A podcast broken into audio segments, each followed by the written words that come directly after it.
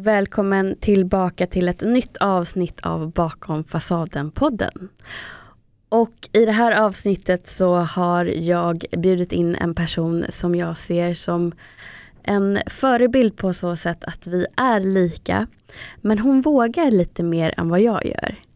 Hon vågar vara den här personen som bjuder på sig själv och blandar högt och lågt. Och det är ju så att för att bli den man vill vara och vara autentisk så måste man också ha förebilder som är den man vill vara. Så man kan ta lite rygg.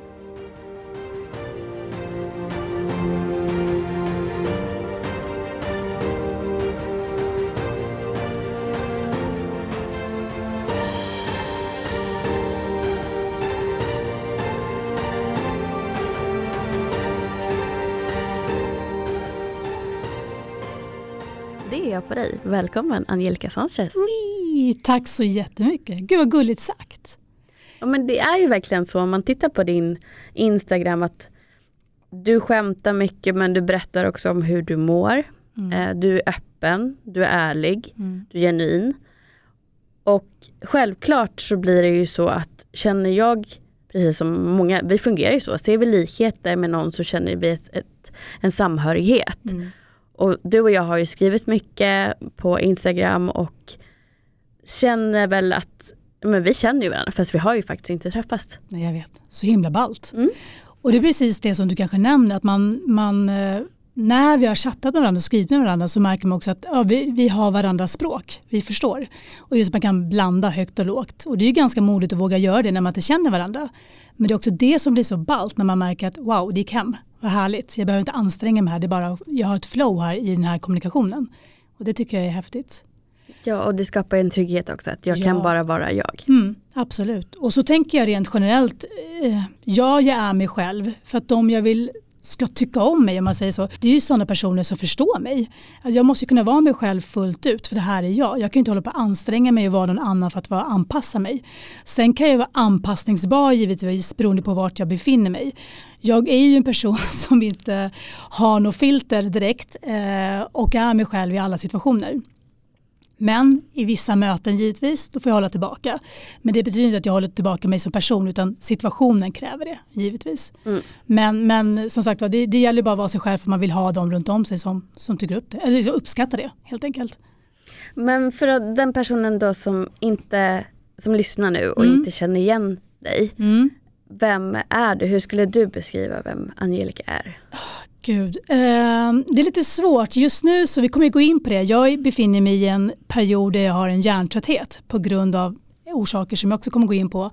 Så just nu är det också så här, vem är jag idag? Eh, men normalt sett, om vi går tillbaka till mitt normala jag, då är jag väl en, en tjej som har väldigt mycket energi, eh, väldigt glad, har mycket humor, väldigt lättroad, eh, nyfiken och väldigt liksom hungrig på livet. Skulle jag liksom förklara mig själv. Eh, kanske låter väldigt så här fart och fläkt men jag är väldigt mycket, alltså jag har mycket energi. Men jag är också, jag läste en uttryck för, för ett tag sedan, social ensamvarg. Alltså det är jag i ett nötskal.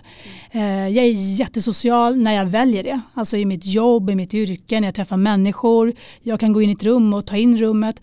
Men jag behöver också återhämtning. Alltså jag, sen kommer helgen, drar ner rullgardinerna, nu försvinner jag mer eller mindre. Nu har jag min familj och så, men jag har inte alls något behov av att liksom vara social på min fritid. så. Då vill jag liksom träna, ta hand om mig själv och vara själv. Säger väldigt mycket nej till saker faktiskt. För jag vill göra grejer som jag själv mår bra av. Sen om jag går på en fest eller går, då är det Angelica Sanchez all in. Eh, men om jag inte känner för det, då går jag inte på det. Viktigt det där. Gud Lära ja. sig att bara lyssna på vad är det jag egentligen behöver. Mm. Jag upplever att det, det går liksom igen i oavsett om det är så att du handskas med en utmattning och att kroppen har sagt nej, Mm. nu orkar jag inte mer. Eller om, om det kommer ifrån en relation som har tagit väldigt mycket energi Mm. och du behöver lära dig vad du behöver, du behöver lära dig vad är mina behov. Och på så sätt faktiskt vända blicken inåt Mm. och lyssna. För min kropp säger åt mig vad jag behöver. Mm. För att om jag tänker bara tillbaka på för åtta år sedan innan jag blev sjukskriven för utmattning. Så lyssnade inte jag inåt utan det var mer, okej vad finns utåt som gör att jag kan få känna mig duktig, känna mig värdefull om jag presterar, om jag är den här duktiga flickan, om jag är den här duktiga anställda som eh, fiskade efter beröm från chefer. Mm. Och för att jag skulle känna mig att men nu, nu var jag bra. Vilket i sin tur ledde till att jag körde över mina egna behov mm. som jag inte ens visste vad de var. Mm. Och jag ser att det här går igen med, med kvinnor som också hör av sig till mig på Instagram. att När jag ställer frågan, de säger att de förklarar att ja, men jag har lyssnat på podden, jag känner igen det här och det här och nu skulle jag eh, behöva stöd i att jag behöver lämna den här relationen och jag är helt slut och jag frågar vad behöver du nu? Vad är det du egentligen skulle vilja att någon kunde ge dig? Så har de inte ett svar på frågan för de är inte vana vid att lyssna inåt eller lyssna på sig själv. Vad är det jag behöver? Mm. Vadå vad jag behöver? Jag har fokus på vad alla omkring och min för detta partner eller min nuvarande partner, vad han behöver. Mm. För det är, självklart så finns det män i samma situation men jag hör ju oftast det från kvinnor som vänder sig till mig. Mm att vi får inte lära oss heller i, den här, i det här normativa. Att hela tiden utgå från vad jag behöver. Det, det är någonting vi får lära oss i vuxen ålder, mm. upplever jag. Mm. Hur har det varit för dig där? Det är lite intressant nu när du berättar för just det här med prestation och duktiga flickan och känna in och hela den biten. Om jag, nu kanske det blir ett hopp, men om jag går tillbaka till mig själv. Mm. Min hjärntrötthet beror ju på att jag har varit sjuk under en längre period där jag fortfarande håller på att utreds vad det är som orsakar det. Och jag blev stressad över att inte bli frisk. Eh, det gjorde att jag blev en negativ stress och jag drog på mig hjärntröttheten. Och då blev det också som en chock för mig för att jag har hela tiden, precis så som du nämner det, varit väldigt medveten om vad jag mår bra av och inte mår bra av. Jag är absolut inte den här duktiga flickan eller jag vill prestera. Jag vet vem jag är och jag är väldigt trygg i det. Så jag tycker att jag är väldigt duktig, om det kanske låter självsäkert, men just att så här ringat in vad som är positiv stress och negativ stress för mig. Så då att man kunde få en hjärntrötthet på grund av att man stressar för att inte bli frisk, den var ju helt ny för mig. Och där fick jag höra inom vården att det var mycket män som kunde komma in i den biten. Typ hockeyproffs eller så här fotbollsskador eller de är i sina karriärer inom sin idrott. Och de har negativ stress för att de inte kan påverka sin läkning. Mm. Och då hörde jag att det var mycket män i den bubblan. Jag bara gud vad intressant för att annars hör jag mycket kvinnor på den andra delen. Liksom så. Du kanske inte alls var svar på din fråga men. Jo men, men det, är ändå, det är intressant därför att du presenterar också ett annat skäl till hjärntrötthet mm. som jag inte tror att vi kanske först tänker på utan vi mm. kopplar ihop det ofta med just det som jag beskrev. Mm. Och nu beskriver du ett annat synsätt som är jätteintressant. Mm. Jag hade ingen aning om det så att det jag märkte givetvis när jag, när jag blev sjuk från början i, kanske när jag åkte in i mars och blev inlagd eh, på grund av svår yrsel den frågan jag fått kontinuerligt hela tiden det är hur stressad jag är. Om jag är mycket på jobbet, hur min, liksom, om det är en relation, har jag varit med om något trauma och allting. Så att i och med att jag hela tiden fick höra det. Är det stress, är det stress, är det prestation? Jag bara nej, jag har till och med varit permitterad ganska länge för att det har varit den här perioden som det har varit. Jag är inte stressad. Men det kan ju också bli lite placeboeffekt där ju. Mm. Men då när min eh, rehab eller fysioterapeut ringer in att vet du vad, nu börjar du få negativ stress för att du inte blir frisk och det kan leda till utmattning eller hjärntrötthet. Mm. Det var helt nytt för mig. Mm. Jag vet inte vilken sten jag har legat under mig. Jag hade missat det helt. Jag som kan, i och med att jag också jobbar som coach och pluggar nu mental träning och så vidare.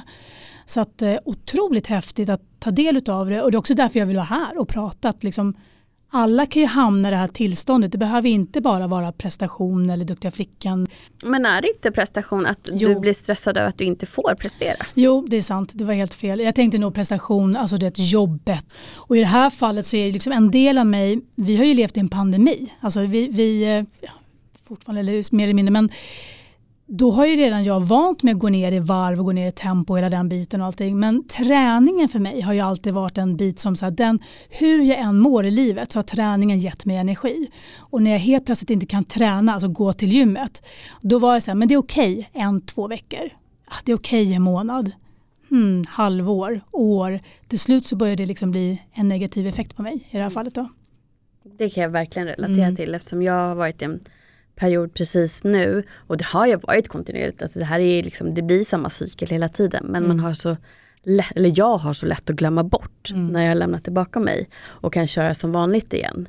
Men köra som vanligt för mig innebär ofta en överbelastning. För att det jag tycker om att köra thaiboxning eh, högintensivt. Mm. Jag tycker om att köra tyngdlyftning.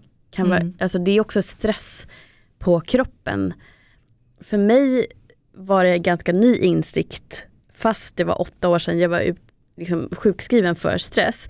Att stress kan också vara någonting som du utsätter kroppen för genom hög belastning. Det behöver inte vara att det är hög belastning på arbetet till exempel. Och precis som med efter en period på jobbet när det varit hög arbetsbelastning och du behöver återhämta dig för att inte bli sjuk så behöver du göra samma sak med kroppen efter Mm. en hög belastning. Och de parallellerna drog inte jag. Så jag förstod inte att jag måste gå in i en viloperiod nu. Jag kan inte hoppa på när någon säger kom och kör det här, gör det här. Som låter jättekul. Det funkar inte och jag tänker lite att det kanske det är så det har varit för dig. Att du har velat leva på som vanligt men nu har du också fått implementera det som du har lärt dig också med coaching och mental träning. Att okej, en del av det här är också faktiskt att jobba på det här mentala att just nu är det här inte vad jag behöver fast det låter kul och det är det Mm. jag är van vid att kunna göra. Mm. Absolut, och det har varit jätteviktigt. Det är som jag ofta säger att jag har hört av mig till min, mina lärare inom den utbildning jag går i och frågar liksom, ingår det här i, i den här kursen? Att man faktiskt går, åker på en hjärntrötthet, för man får verkligen utmana vilka verktyg använder jag per automatik och vad tycker jag och vad känner jag på riktigt? Vad är viktigt och riktigt för mig just nu? Det är ju superintressant. Sen tror jag det handlar om lite grann när man hamnar i situationer där man väljer eller man måste. Eh, där gäller också det här med ordets betydelse. Det har jag verkligen, verkligen jobbat med nu under, min, under det här året. Men eh, jag måste ingenting. Jag vill vila. Eh, Gud, jag måste, jag måste göra det här eller jag får inte. Utan ta bort det. Liksom att, nej, men jag vilar för att jag behöver det. Jag vilar för att jag vill. Jag måste inte gå ut en promenad. Jag vill gå ut en liten promenad. Även om den promenaden har jag gjort 10 000 gånger nu. Men jag vill göra det. Alltså att hela den här liksom, vad ord betyder också har varit jätteviktigt för mig under den här resan. Men, men eh, absolut, det, det har varit, eh, den mentala träningen har verkligen hjälpt mig. Och det är någonting som jag tänker på nu lite grann också. att Ofta när vi hamnar i en situation, alltså när vi blir drabbade, när vi åker ut för, råkar ut för saker och ting, då kanske man väljer att plocka upp saker och vill lära sig mer utav, vilket är jättebra. Om man är mottaglig också. Eh, så jag önskar att liksom, det här är någonting som man kan tänka på jämt. Alltså att man har ett intresse att även lika mycket som man tar hand om sin kropp och sin hälsa fysiskt med kost och gå ut och ta liksom frisk luft, träna på gymmet eller simma eller vad den gör. Och även jobba med den mentala styrketräningen. Den tror jag är superviktig. Um, och det är ju någonting jag kommer prata mycket mer om så fort jag kommer ut från det här, den här bubblan. Liksom. Så att, um, den har betytt mycket för mig. Vad har varit den största utmaningen upplever du fram tills nu? Eh, det är att lära känna, alltså i och med att jag, jag har ju åkt på hjärntröttheten nu på grund av massa andra symptom som inte riktigt har satt sig på plats som jag fortfarande utreds för.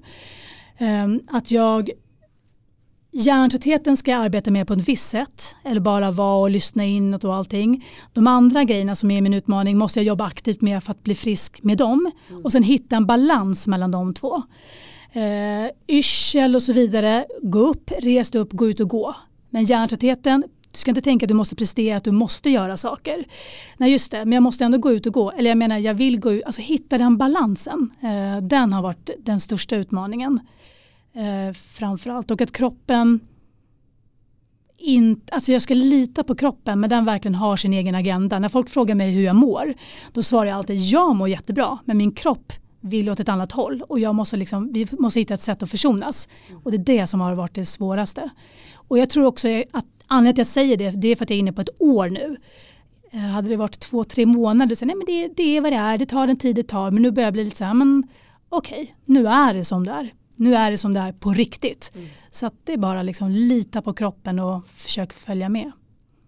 Ja, för att det som vi har kommit fram till gemensamt tror jag också att det, det är inte alltid som vi tänker. Alltså, tankarna genereras inte utifrån alltid vad kroppen signalerar. Mm. Så det, det är verkligen som, jag förstår att du liksom kan förklara det som att du mår bra men kroppen mår inte bra för Mm. att jag har också känt ofta att det är som att jag separerar, separerar kroppen och liksom sinnet, tanken. Mm. Så det, det korrelerar liksom inte alltid att de känner likadant. Mm. Men där också att försöka hitta den här balansen när de får känna likadant. Mm. Att tillåta sig paus och känna efter. Men ja, jag känner en stark vilja just nu att göra det här. Men är det egentligen vad jag behöver? Mm. Är det egentligen någonting som skulle ge mig energi? Eller skulle det ta mycket energi så att jag sen får en så kallad liksom baksmälla som man kan känna till exempel när man är högkänslig och går på den här konserten som är jättehärlig därför att det är din favoritartist. Men du får samtidigt väldigt mycket intryck på både ljud och ljus och synintryck. Så att du kan känna att även om du inte ens har druckit alkohol så känner du dig bakis efteråt Mm. och väldigt, väldigt trött. Mm. Och har du inte dragit de kopplingarna och känner till att det här är det som händer så kommer det ofta som en käftsmäll. Och du tänker så här, varför är jag så himla trött? Jag har inte gjort någonting, jag har gjort någonting som jag tyckte var kul. Men även om, om det är någonting som ger dig energi därför att du tycker att det är härligt och det ger dig någonting också. Så tror jag att man får lära sig precis som en högkänslig men också när man hamnat i en hjärntrötthet eller utmattning eller någonting i livet som har tagit väldigt mycket energi för kroppen. Att du lär dig också att balansera det genom att du planerar in olika saker och verkligen stämmer av med kroppen. Gud, Och ni kommer inte vara, vi kommer inte vara sams alla gånger. Mm. Men som nu när jag har vilat ifrån träning, ja, några veckor, vad kan det vara? Helt ifrån träning en och en halv vecka. Mm. Men det känns jättelänge för att det var länge sedan, kanske någon månad, det kommer bli i alla fall en månad när jag har fått köra väldigt, väldigt lugnt och egentligen bara rehab, rörelse, träning. Då har ju det varit någonting som tyvärr också upplever jag, mitt sinne, gör att jag kommer ner i energi. Jag blir trött, jag är inte lika benägen att kanske göra saker som är bra för mig. Okej, därför behöver jag rörelse i min slutsats. Men min kropp har också behövt den här vilan. För när jag kände idag när jag har tränat så är det en helt annan kropp som får röra på sig. Mm. Och att bara hitta det, det här, den här balansen som du beskriver, det är jättesvårt. Jag menar, jag har ändå haft åtta år på mig. Det är ändå... Det, det, Sen har det inte varit kaos hela vägen i åtta år så ska jag verkligen inte liksom få det låta. Men jag tror att det, den här resan som man börjar och, och när man börjar lyssna inåt är liksom under ständig utveckling. Du förbättrar hela tiden. mm. Sen tog det inte alls lång tid för mig kanske egentligen att bli friskförklarad om man jämför med många andra. Men jag måste ständigt jobba på det, jag måste hela tiden utveckla så att det passar bättre och bättre och bättre. Mm. Jag förstår vad du säger, för det, det där är så himla skönt också att höra, inte kanske de åtta åren, men framförallt för att jag kan ofta tänka så här, är jag mitt i min resa nu? Eller är jag början på den? Eller är det slutet? Alltså jag har ingen aning. Jag har ingen aning för jag, for, jag lär mig fortfarande. Eh, precis som du säger, att jag, jag har lärt mig att jag kan inte gå på Angelica känslan. Sanchez. Eh, jag är ju då jag jobbar som teamleader för ett gäng säljare. Jag har högt tempo, jag coachar och jag pluggar mental träning och så vidare. Jag eh, är speed, alltså jag, jag tycker om fart. Och det betyder inte att jag är en stressad person. Jag har bara den energin och sen behöver jag landa. Jag är van att sätta mål, alltså för mig själv. Eh, för det är min personliga utveckling och jag motiverar mig själv och inspirerar mig själv. Jag väntar inte på att bli motiverad så jag har veckans övning, veckans liksom, uppgifter som jag ska göra, det gör jag fortfarande för att liksom, trigga igång mig själv. Men det jag har lärt mig nu, liksom, nej, du får inte sätta några mål. Eh, du ska inte gå på känsla. Va, nej, men okej, men jag kan ju bara jag kan ju bara, nej du ska inte göra någonting. Så nu har jag verkligen fått lära mig, för när jag blev hjärntrött så fick jag en som energibudget från måndag till Mm. söndag ett papper där du ska fylla på med energibudget. Eh, röd penna står för liksom röd energi, alltså det tar din energi. Och grön är vad som ger dig energi, eller där du behåller din energi. Och när man åker på en hjärntrötthet, för er som lyssnar och känner till det, men för er som inte vet om det så är man också väldigt trött, eller jag är väldigt trött, jag är väldigt seg, jag kan inte ta in information, jag är jättetrög, jag tittar på dig, jag hör vad du säger men jag har checkat ut för länge sedan och så vidare. Så att när man blir hjärntrött och får all information till sig, det var en broschyr med fyra sidor och det var för mig, jag bara, men gud hon har gett mig bibeln. Alltså vad ska jag läsa de här, liksom, det var för mycket information. Och du kan även läsa på nätet, nej jag kan inte öppna datorn, jag kan inte kolla. Så det var jättesvårt för mig. Men den här energibudgeten, den var superviktig för mig. För att om jag hade planerat lite grann från dag till dag hur min dag såg ut, då fick jag inte liksom gå utanför ramarna. Eller fick inte, jag, jag borde inte göra det. Mm. För att om jag går ut och går och så bara, men gud solen skiner, nu har jag ett flow. Jag kan ju gå tre kilometer till. Också jag kollar stegräknaren för jag tycker det är kul att kolla hur långt jag har gått och så vidare. Så, men, nej, men du ska inte gå tre kilometer. Vi sa 1,5. Mm. Då blir det 1,5. Nu går du hem. Men innan jag lärde mig det, alltså det har tagit ett tag. Mm. För jag vill gå på känsla. Angelica ska inte gå på känsla nu. jag ska planera det jag gör. Mm. Och det har varit jätteviktigt. Har du märkt skillnad också när du har börjat leva så? Att, har det underlättat? Gud ja, för att um, när, man skri när jag fick det verkligen förklarat, liksom att Normalt sett om du inte är dålig eller sjuk eller har någon utmattning eller hjärntrötthet, om du sover en hel natt och sover en bra natt, då vaknar du med ett fulladdat batteri. Ja, det fattar jag. Ja, okay. Och varje aktiv liksom, aktivitet som du gör liksom, tar ju lite på energin. Om det är så att du går upp, du hoppar in i duschen, du tar dig till jobbet om det är kommunalt eller inte. Det är liksom sakta men säkert lite energi som tas. Och sen kanske du äter mat och du går och tränar och allting. Det är grön energi och allting. Men sen kommer du hem så ska du handla mat och det är röd energi. Det är helt okej okay om du har ett fulladdat batteri. Men som jag då som inte typ sover så bra på nätterna överhuvudtaget vaknar kanske på ett 40% laddat batteri. Och då blir alla små aktiviteter, alltså det äts upp väldigt fort. Och få in den logiken som man annars kan tycka är självklar. Men nu fick jag verkligen så här, jag måste respektera det här för jag vill inte må så här. Så det har hjälpt jättemycket. Och jag får verkligen så här, då när man skriver upp en dag, då kanske jag märker att nu är det lite många röda aktiviteter på en gång. Jag måste klämma in grönt eller ta bort någon röd. Ibland kan det vara, nej men nu ska jag åka på medicinsk yoga, gud vad härligt. Jo men vägen dit och vägen tillbaka, glöm inte bort att det är röd energi. Aha, okay. Det har inte jag tänkt på. Så att jag har ju lärt mig jättemycket och det kommer jag givetvis ta med mig. Liksom, även om jag vaknar med fulladdat batteri, hur mycket aktiviteter har jag och så vidare. Ja, för jag tror att eh, ett misstag jag har gjort är att när jag började känna att min energi kom tillbaka, då trodde jag att jag kunde gå tillbaka till så som jag levde, i alla fall på fritiden. Mm. Och planera in massa roliga saker. Mm. Men det funkar inte riktigt så. Och särskilt inte under perioder när det kan vara mycket yttre påverkan som du inte själv kan kontrollera. Mm. Där har jag också fått lära mig att släppa väldigt mycket av kontrollen. Det är som det är.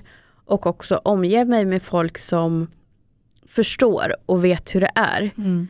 För att det har blivit så enkelt att om jag känner att nej men jag sov inte bra i natt, min hjärna har processat någonting eh, som gör att jag inte riktigt har kopplat av när jag har sovit. Då känner jag det direkt att jag känner mig inte utvilad fast jag har sovit mm. 8-9 timmar. Liksom. Mm. Om jag då känner att jag, jag skulle inte vara en trevlig kompis att umgås med ikväll fast jag har planer med den här personen. Att bara kunna känna att jag kan skriva det till eh, han eller honom att vet du vad, jag har sovit jättedåligt ikväll. Kan vi boka om? För jag vill fortfarande gärna träffa dig men jag orkar inte idag. Jättebra. Och att, att göra en sån sak och ha fått in det som vana och inte känna dåligt samvete mm. utan känna att här är ett gränsdragande för att jag ska må bra och också en gåva att ge min vän en mer utvilad rolig kompis att umgås mm. med. Mm. Att se det på det sättet istället för att känna att jag sviker någon eller att jag inte är, att jag liksom gör någonting dåligt, för det är ju inte det. Nej. Har varit jätteviktigt för mig att att lära mig att det här måste jag kunna göra och jag måste kunna umgås med människor som jag känner mig trygg med att mm. kunna göra det, som inte skuldbelägger eller dömer för det. Men också framförallt att inte göra, lägga den skulden eller skammen på mig själv. För att jag inte kan leva som jag gjorde tidigare. För att när jag levde så tidigare så gick jag över mina egna gränser. Mina egna behov fick stå tillbaka för andras behov. Mm. För skulle jag gå tillbaka dit så skulle jag hamna igen i en utmattning. Mm.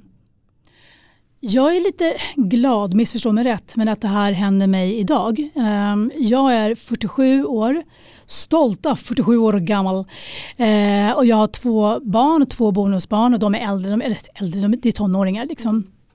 Och att det här inte hände mig när jag var 20-25. Därför kommer vi prata väldigt mycket om det här också till allt och alla, att man liksom kan mentalt förbereda sig för saker som kan hända. För att när jag var yngre så var det väldigt viktigt att vara omtyckt för mig givetvis. Jag vill ha stora bekantskapskretsar, jag vill ha mycket vänner. När jag fyllde år då skulle jag fylla ett bord på en klubb och det ska liksom vara det här gudfaderns bord. Bara, där är mina vänner och vi firar mig. Liksom. ja, alltså det var jätteviktigt och nu är det så här jag kanske har fyra, fem bra vänner och utav dem så vårdar jag dem om varannat för att jag orkar inte eller jag har inte samma behov idag. Det är viktigast för mig att ha riktigt nära vänner som känner mig som jag kan säga nej till eller där jag bara skickar ett sms där jag inte ens behöver förklara mig för de förstår mig. Mm. Det är ju viktigast idag. Så därför nu när jag har min utmaning som jag har nu så är det bästa situationen i livet där jag har det för att jag är så trygg i mig själv. Som vi sa inledningsvis, jag, om folk tolkar mig eller tar mig fel, ja men då är inte de för mig. Jag kan inte lägga energi på det utan det här är jag just nu och så kommer jag vara tills jag är på något annat sätt. Liksom. Mm. Men jag hade nog tacklat det annorlunda om jag var yngre tror jag. Alltså mitt yngre mm. om jag jämför med mig själv. Nej men 100 procent det tror jag gäller för väl, alltså de flesta. Mm. Det, det är ju egentligen generellt så att du är mycket mer beroende av all, alla yttre, allting runt omkring dig när du fortfarande håller på att skapa ditt jag. Mm. Mm. Och i 20-årsåldern så är det ju fortfarande en skapande av sitt jag. Gud, ja. Så jag känner igen det. Jag vet att när jag fyllde 20 så hade jag skrivit upp 60 personer som jag ville fira Mina närmaste 60 kompisar. Ja, och jag säga, va? Vilka var ens ja. alla de här människorna? Man kollar på kort efteråt, bara, vad fan gjorde han där? Hon. Nej det ja. blev ju inte så många. För, det fick jag inte, för jag frågade om jag fick ha det i mina föräldrars villa och då fick jag absolut inte ha 60 pers där. Så det blev inte så. Vad konstigt. Men ändå, det var väl så här 2025 mm. och nu under pandemin så, så upplever jag också att jag har faktiskt accepterat, tillåtit och känt att det här är det bästa som fungerar för mig att omge mig med färre människor. Så att det har liksom blivit någonting som jag har fått öva på så många gånger de senaste två åren att det har blivit så naturligt. Mm. Att jag känner igen det där med att ja, men jag har liksom eh, kanske fyra personer, fem personer som jag umgås med regelbundet. Men ofta bara one on one, alltså två, hon och jag eller han och jag eh, sitter själva och det är inte ens att alla de här känner varandra. Men det är det som fungerar bäst för mig. Dels för att jag känner att jag är mest närvarande och det blir mer givande samtal. Mm. Eller att en person kanske är lika spontan som jag kan vara. Så här, men vi drar iväg dit. För att de kanske också lever själva och inte har små barn eller sådana där saker. Det blir liksom att anpassa sitt liv i alla aspekter mm. efter, efter vem man är. Att jag tror att då drar man också till sig rätt personer. Gud ja. Jag tänker lite grann, du nämner, du har jobbat mycket med dig själv hör jag och du har liksom din erfarenhet och du har ringat in och du vet vad som är bra för dig och jag pratar lika så. Och jag tänker på de lyssnare som kanske lyssnar nu som som har svårt att dra gränser eller som kanske är vi säger småbarnsföräldrar. Alltså, jag har mina tre små barn. Jag har en man eller en sambo eller min fru eller vad det nu kan vara, som säger att de förstår men ändå så vill de, du kan väl bara göra det här, du kan väl bara göra det här. Då är det svårt att kanske sätta gränser för sig själv för att man också är för trött. Och jag vill också nu när jag sitter här, liksom för er som lyssnar som kanske har svårt, som hör oss, det är bara att göra sådär och sådär. Det funkar enkelt. Jag är jätteegoistisk just nu för att jag kan vara det. Um, för att det är verkligen det jag behöver. Men verkligen ta hjälp. Alltså om man känner att man har en hjärntrötthet eller utmattningssyndrom eller vad det nu kan vara och man måste ändå funka på markplan. Ta hjälp för annars kommer du inte bli frisk. Den är jätteviktig, det är verkligen poängtera. För att man vet att man borde, men jag vet inte hur jag gör. Eller jag tror inte på att jag har kapaciteten till att säga ifrån eller att jag är jag en bra fru, är jag en bra mamma eller en pappa eller vad det nu kan vara. Men, men eh, den är jätteviktig, det vill jag ändå lyfta. Ta mm. hjälp. Mm. Jättefint. Men det är jättebra att du säger för att jag har ju valt att leva barnfritt så jag kommer ju aldrig riktigt tänka så eh, automatiskt. Jag kommer inte dra de parallellerna. Mm. Eh, och det är klart att det är ju lättare för mig. Mm. Jag har kunnat ta det utrymme jag behöver och bara fokusera på mig själv på ett helt annat sätt. Um, och det är jätteviktigt oavsett tänker jag och det är därför jag också försöker uppmuntra alla som känner att de inte riktigt har verktygen att ta hjälp utifrån. Mm. Det finns ju så mycket olika sorters coacher och det finns olika typer av terapi och det finns gruppterapi och det finns tolvstegsgrupper för allt möjligt nu för tiden.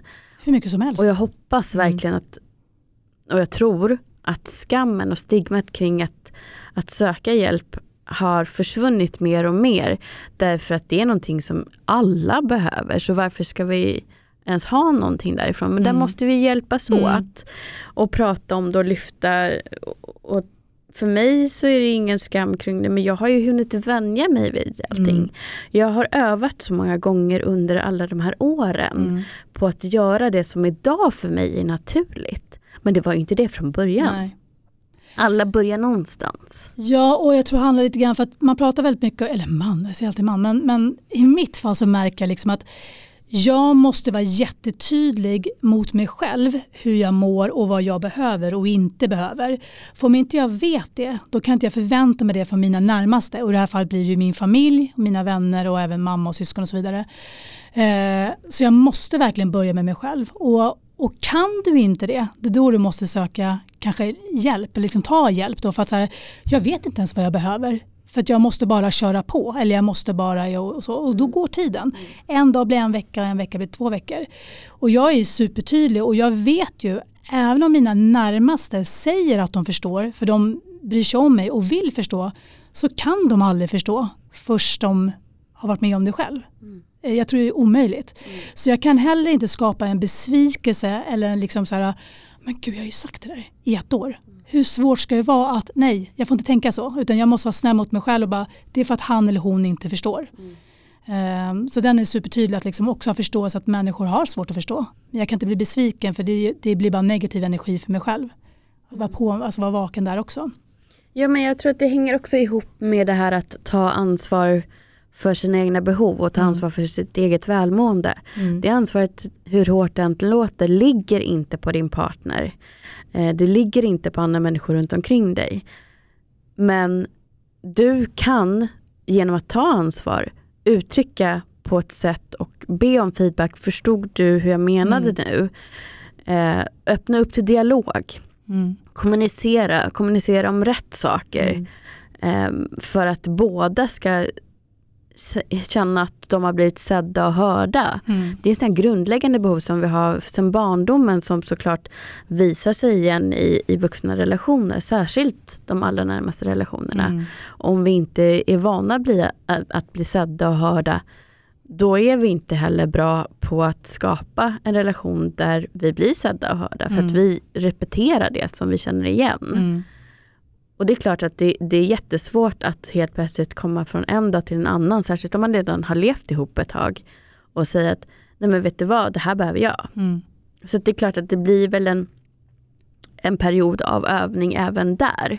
Gud ja. Men jag tror att ju tydligare du försöker att vara och be om spegling och ha en, en likadan attityd till din partner där att vad behöver du nu? Att ställa den frågan Mm. tillbaka också Mm.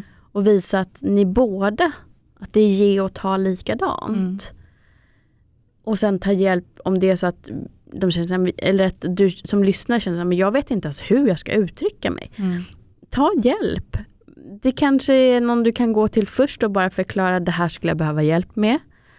Men till exempel om det är en terapeut som även tar in par. Kan du gå dit bara fem gånger för att få verktyg som passar just ert uttryckssätt. Att ni ska kunna lära er att kommunicera på ett sätt som den andra tolkar så nära det du försöker säga. Mm. För det tycker jag också är svårt när man ska lära sig kommunicera sina behov. Det är också att uttrycka sig på ett sätt så att du blir hörd på det. Att intentionen liksom korrelerar och faktiskt överensstämmer med det att du hör det jag försöker säga. Mm. För att vi tolkar också, du var lite inne på det här med att tolka ord på olika sätt. Det gör vi ju utifrån mm. våra egna erfarenheter. Och någonting jag säger till dig är att ja, men sluta stressa. För dig kanske det är så här, men då betyder det sluta eh, med alla måsten. Mm. Och säger du till mig sluta stressa kanske jag tänker okej okay, jag ska sluta skynda mig så mycket till alla möten. Att jag ska vara ute i god tid. För att där kanske jag upplever att det har varit en stress. Det var ett rent exempel som mm. inte alls är verkligt. Men bara att stämma av med vad hörde du nu? Mm. Mm. Hur uppfattar du det jag säger? Så att man lär sig ett gemensamt uttryckssätt. Mm. Så då blir det lättare och lättare att kunna säga kortare eh, fraser också för att den andra ska förstå. Mm. Det här är också viktigt att tänka på när man är mitt i en hjärntrötthet eller utmattning. Då kanske man också vet vad som är rätt, och riktigt men man kanske heller inte orkar med det. Man kanske vet att kommunikation är superviktigt. Jag kanske vet allt det här men jag orkar inte. Mm. Så därför är det återigen så himla viktigt att hela tiden aktivt jobba med ditt liv. Alltså hur mår jag, vilka relationer har jag runt om mig, vad är utmanande, vad är inte utmanande. Så att man är förberedd för hur det kan bli om man hamnar i en situation. Jag kan utgå från mig själv, jag sitter och garvar lite grann för min relation Eh, jättekul att jag pratar om den nu när jag har PMS också. Men i alla fall. men min relation, eh, den är inte en dans på rosor. Alltså vi har varit tillsammans i tio år eh, efter separationen då från barnens pappa. Eh, och vi är totalt olika. Nu ska jag inte outa för mycket i och med att inte han är här. Men vi är totalt olika. Jag eh, har en helt annan kommunikation. Han har ingen kommunikation. eh, och han är jättelugn. Jättelugn och väldigt tystlåten. Och jag har väldigt mycket energi och pratar ganska mycket. Men han är också min vågskål. Alltså jag mår jättebra av honom för att han är lugn. Så när jag kommer hem från mitt vilda så behöver jag det där lugnet. Eh, men under min PMS, när jag tappar mig själv lite grann, då ska vi minsann diskutera det här lugna och varför inte han kommunicerar och hela den biten. Det kan ju bli en utmaning nu under min hjärntrötthet och det är jag medveten om. Att jag kan inte förvänta mig att han helt plötsligt ska börja kommunicera på ett visst sätt om inte han har gjort det tio år innan. Jag måste ju vara sann mot mig själv. Så att om jag märker att jag blir triggad eller jag blir besviken eller jag blir vad det nu kan vara så måste jag vara sann mot mig själv och bara, men då får du ta en time-out. Så som i somras, jag bara hej då, nu sticker jag till mammas landställe i två veckor. Gick runt i trädojor typ och bara lalalala. För jag orkar inte ens diskutera. Och han var fin med det, för han är också duktig på att stänga av. Så det är väl hans styrka där och bara okej, okay, är det det du behöver? För att jag, jag har ingen energi att mötas eller så förklara mina känslor. Och det är också viktigt att lyfta att när du är i en hjärntrötthet så kanske du vet vad som är rätt men du orkar inte. Men då får du också sänka dina egna krav eller gör någonting åt dig själv. Om det är att lämna hemmet, ja inte om du har småbarn givetvis, men kan du lämna hemmet två dagar? Kan någon annan hjälpa dig med barnen eller kan du åka iväg med ett barn eller vad behöver du? Men det där med kommunikationen märker jag, den är superjobbig nu. Orkar inte ens. Alltså jag orkar inte det är vad det är och så länge vi älskar varandra, vi vet det. Det här är ett tillfälle just nu eh, och vi är fine med det. Liksom. Så det vill jag också lyfta. För att man vet att kommunikation är viktig men man kan också inte ha den energin när man är i det. Mm. Jag tänker väl att alla kommunicerar men det är på väldigt olika sätt. Mm. Och är det ett helt annat sätt än vad du kommunicerar så kommer du uppleva det som jag hör att du säger att han inte har en kommunikation. Mm. Absolut har han en kommunikation men det kanske inte är verbal. Nej det är det inte. Och då tycker ju han att han kommunicerar men du har inte lärt dig det språket Nej. så du förstår inte vad det är han säger. Mm. Um, om han skulle kunna förklara att ja, men när jag gör det här, den här handlingen betyder det här mm. och översätta till ditt sätt att kommunicera.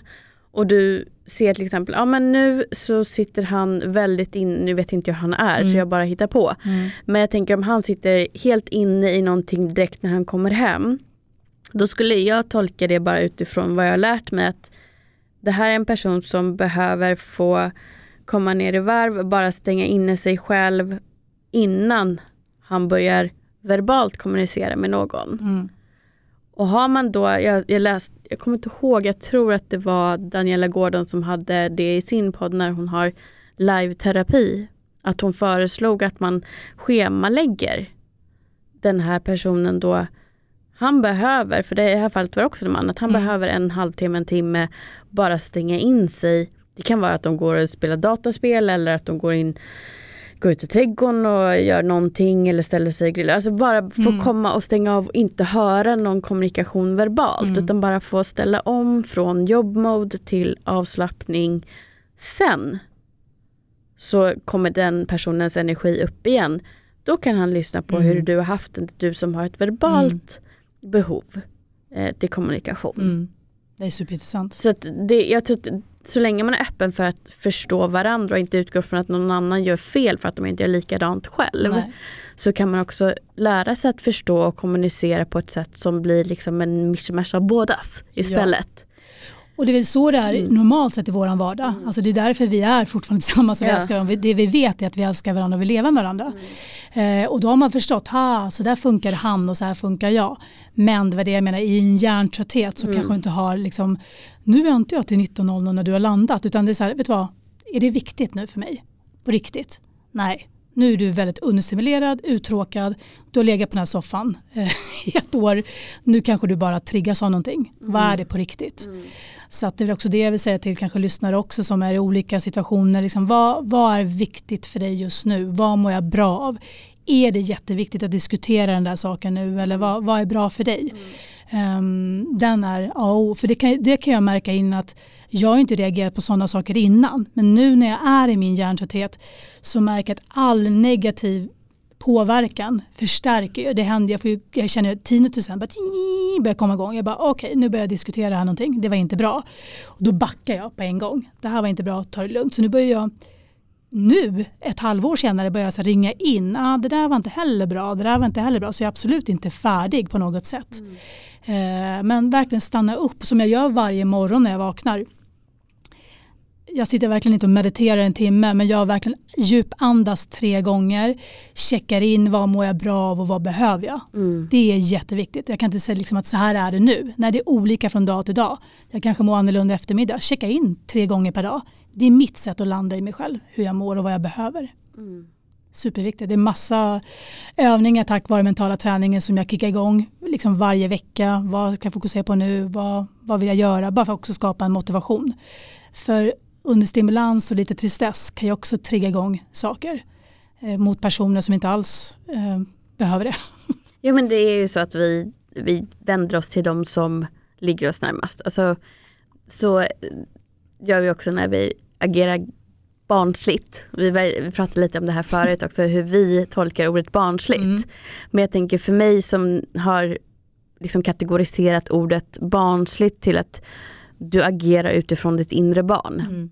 Det blir ett barnsligt beteende därför att det är ett barn i dig som reagerar. Mm.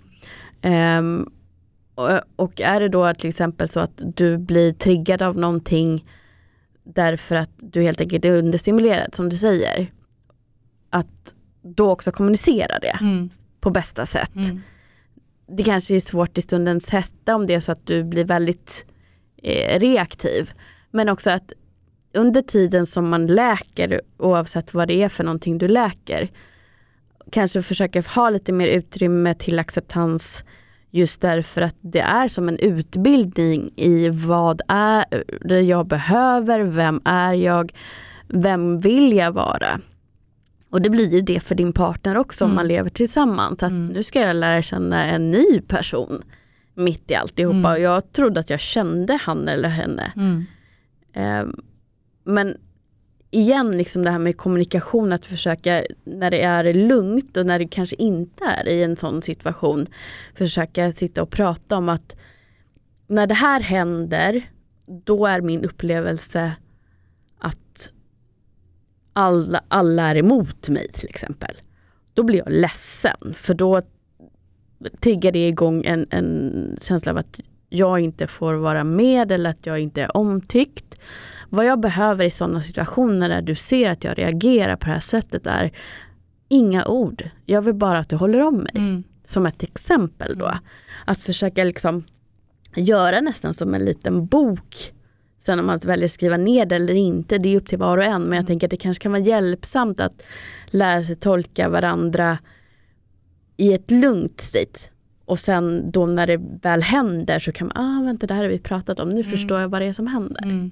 Jätteintressant, absolut. Förutsatt att bägge två verkligen vill Ja, det. och självklart. liksom det här, så det blir en som är drivande i det. Liksom, Nej, nej. Det, det, så. Nej. Jag gör väldigt mycket en övning ehm, ofta när jag hamnar i ett läge där jag känner mig förvirrad eller frustrerad eller jag vet inte vad jag vill eller varför känner jag som jag gör.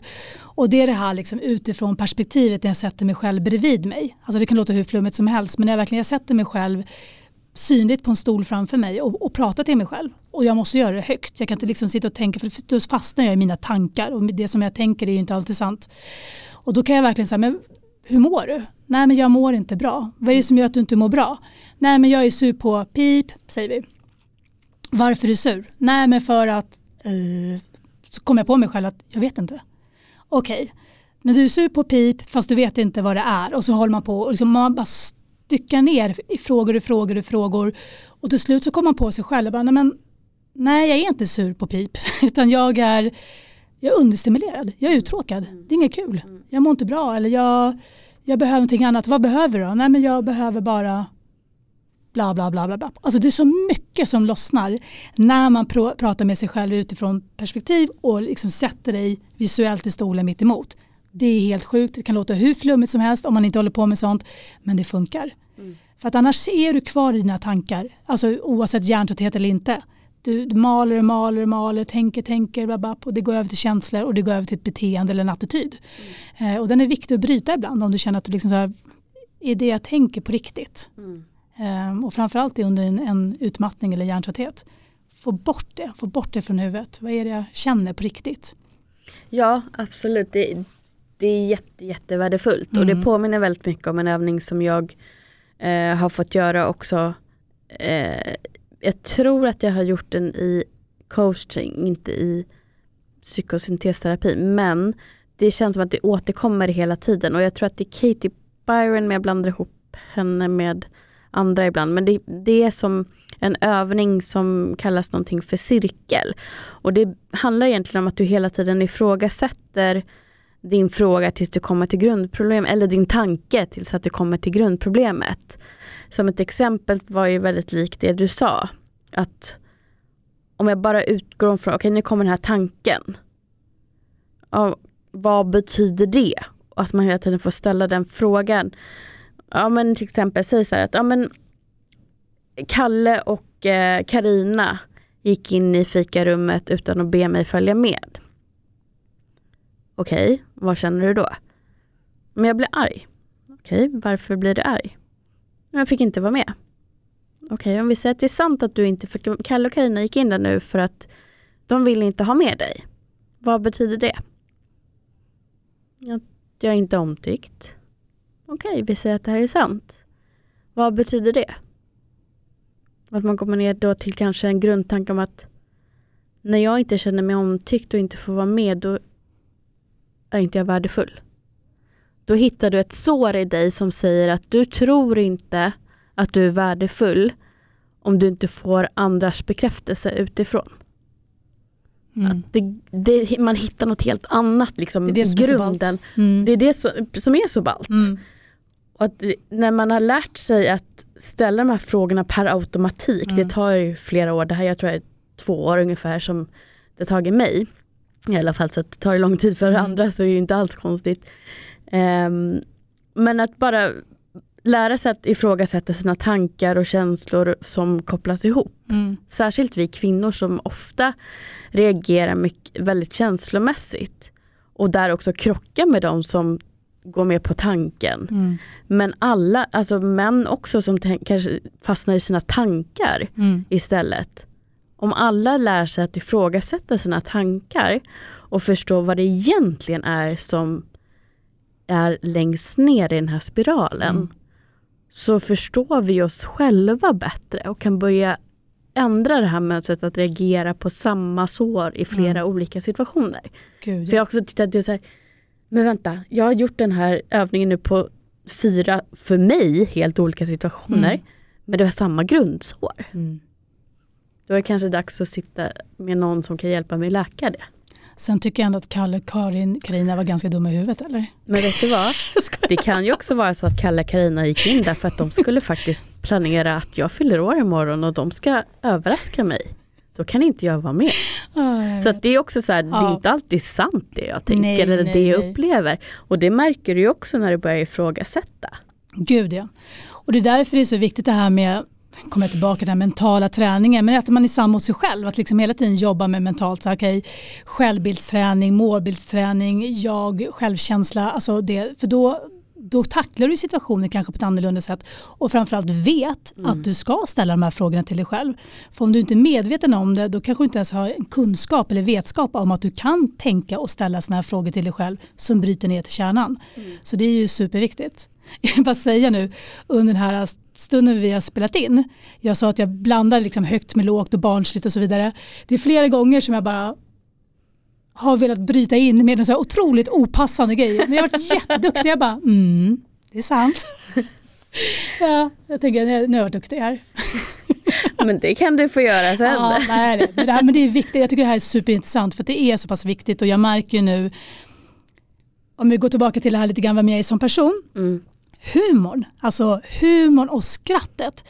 Satan i gatan vad det har hjälpt mig. Alltså jag, ehm, om man frågar så här, varför du har fått ut mest av det här under den här resans gång, då är det framförallt att eh, vad nöjd jag är med humorn och vad glad jag är över den. Liksom, att jag har den till godo. För jag har kunnat se saker och ting i ett perspektiv som har verkligen fått mig att skratta. Mm.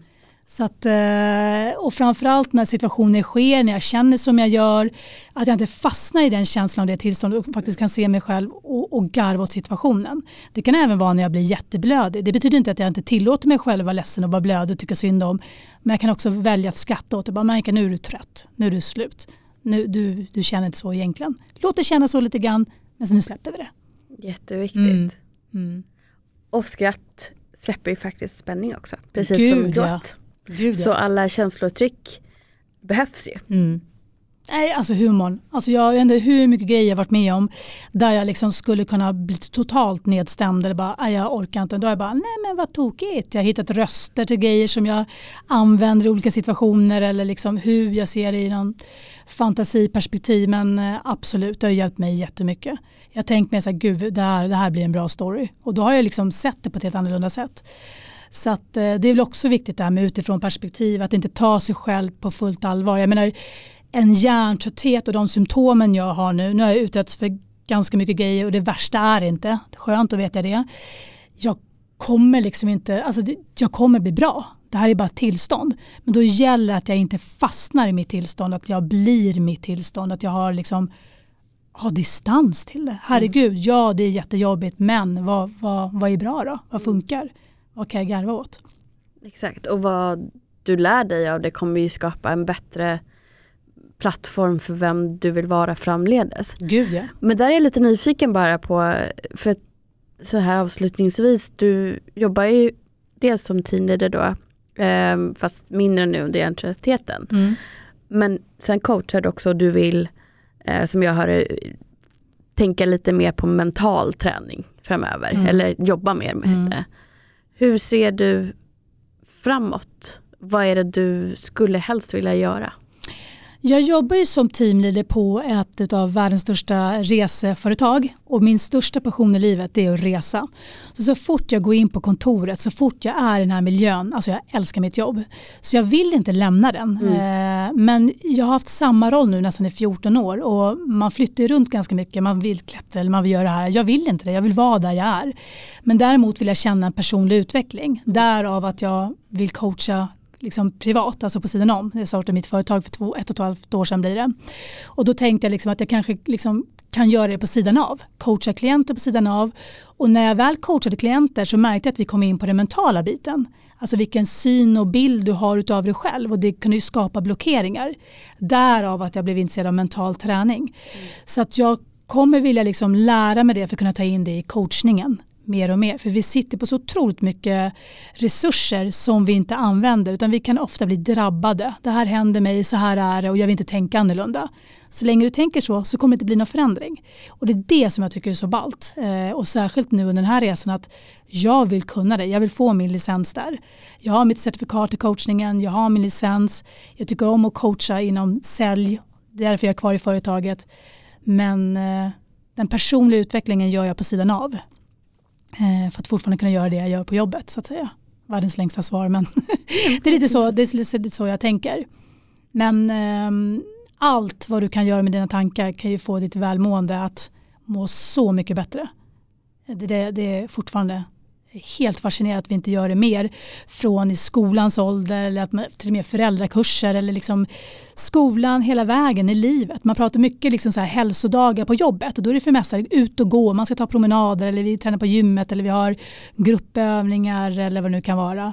Men jag märker, vi pratar inte så mycket om den mentala styrketräningen så att Gud vad jag rabblar det, men jag är helt fascinerad, jag är helt frälst i det nu. Särskilt när jag märkt hur mycket det har hjälpt mig. Om inte jag hade haft de här verktygen, då hade jag varit Alltså jag hade varit nedstämd och deprimerad, garanterat. Eh, så att jag är superglad över att jag har tagit del av och har lite grann i ryggmärgen och det kommer jag fortsätta med. Det låter jättebra och jag blir verkligen glad av att höra det därför att jag vet att det är väldigt många som hamnar också i hjärntrötthet som inte har den kunskapen som du har. Så jag tänker att du kommer kunna hjälpa så många inte bara genom det som du får lära dig genom en utbildning utan också med den utbildningen som livet ger dig. Mm. Det som är intressant, för om jag bara liksom får lägga till, jag, den, jag drog igång lite så olika, eller jag gör fortfarande så veckans fokus eller veckans övningar för mig, mig själv bara för att liksom motivera mig själv. Och den dagen som jag åkte in till sjukhuset och låg inne några dagar när det var som värst, eh, då hade jag kickat igång så här eh, så här vill jag må i slutet av dagen. Liksom att varje gång jag vaknade så bara så här vill jag må i slutet av dagen. Och då hade jag att jag skulle ha piffigt. Jag skulle känna att jag hade en piffig dag. Jag hade haft one-to-one med en säljare som tackade efter vårt möte. Tack för ett vrålpiffigt one-to-one. Jag garvar så mycket åt uttrycket. Jag bara vrålpiffigt, gud vad piffigt. Då ska jag bestämma att den här dagen, den här veckan ska vara vrålpiffig. Och sen så bara vände ju hela dagen och jag åkte in och det var lite traumatiskt, jag mådde inte alls bra. Men när man ligger där och väntar och det är provtagningar och det är liksom mitt i den här pandemin också så hade jag ju den här övningen i bakhuvudet vilket var så kul. Jag bara hmm, intressant, vrålpiffigt här på Huddinge sjukhus. Och då skulle jag börja räkna upp vad som var piffigt. Jag bara, jag har fått ett eget rum, piffigt, värre. Jag kan bara trycka på den här röda knappen så får jag service, room service, piffigt. Jag fick polarsmörgås med smör och ost och äppeljuice. Hur piffigt är inte det? Så började jag liksom vända tanken på det som jag hade som fokus. Och jag bara, men gud vad kul. Då var det ju lite roligt i allt elände. Och det är ju tack vare att jag kickar igång någonting. Alltså det kommer inte till mig. Jag måste skapa det. Mm. Eh, och då var det ännu mer tydligt liksom att helt, helt plötsligt så vill jag leta efter piffiga saker under min vistelse där. Uh, så det, det vände ju jättemycket. Det var ju bara superkul.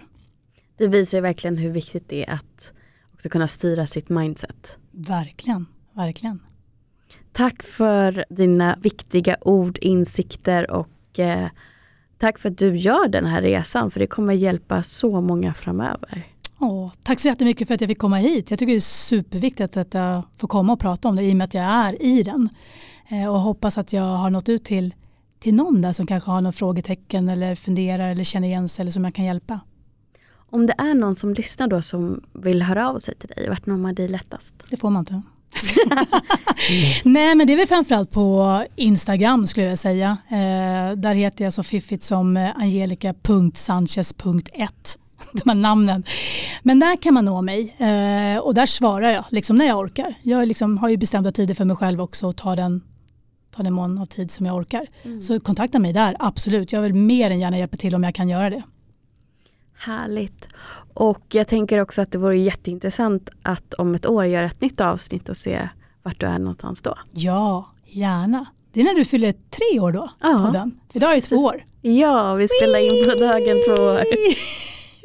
Så det tycker jag vi gör. Mm. Och eh, precis som Angelica säger, du får jättegärna höra av dig till mig också. Bakom fasaden-podden heter jag också på Instagram. Och du får jättegärna också gå in på Patreon och stötta podden. Det finns ingen gräns på hur lite eller hur mycket pengar som du kan eh, donera helt enkelt. Utan det visar bara lite extra uppskattning. Så jag länkar till Angelikas Instagram, till min Instagram och till Patreon i beskrivningen på det här avsnittet. Och eh, ja, som vanligt, tills vi hörs igen, ta hand om dig.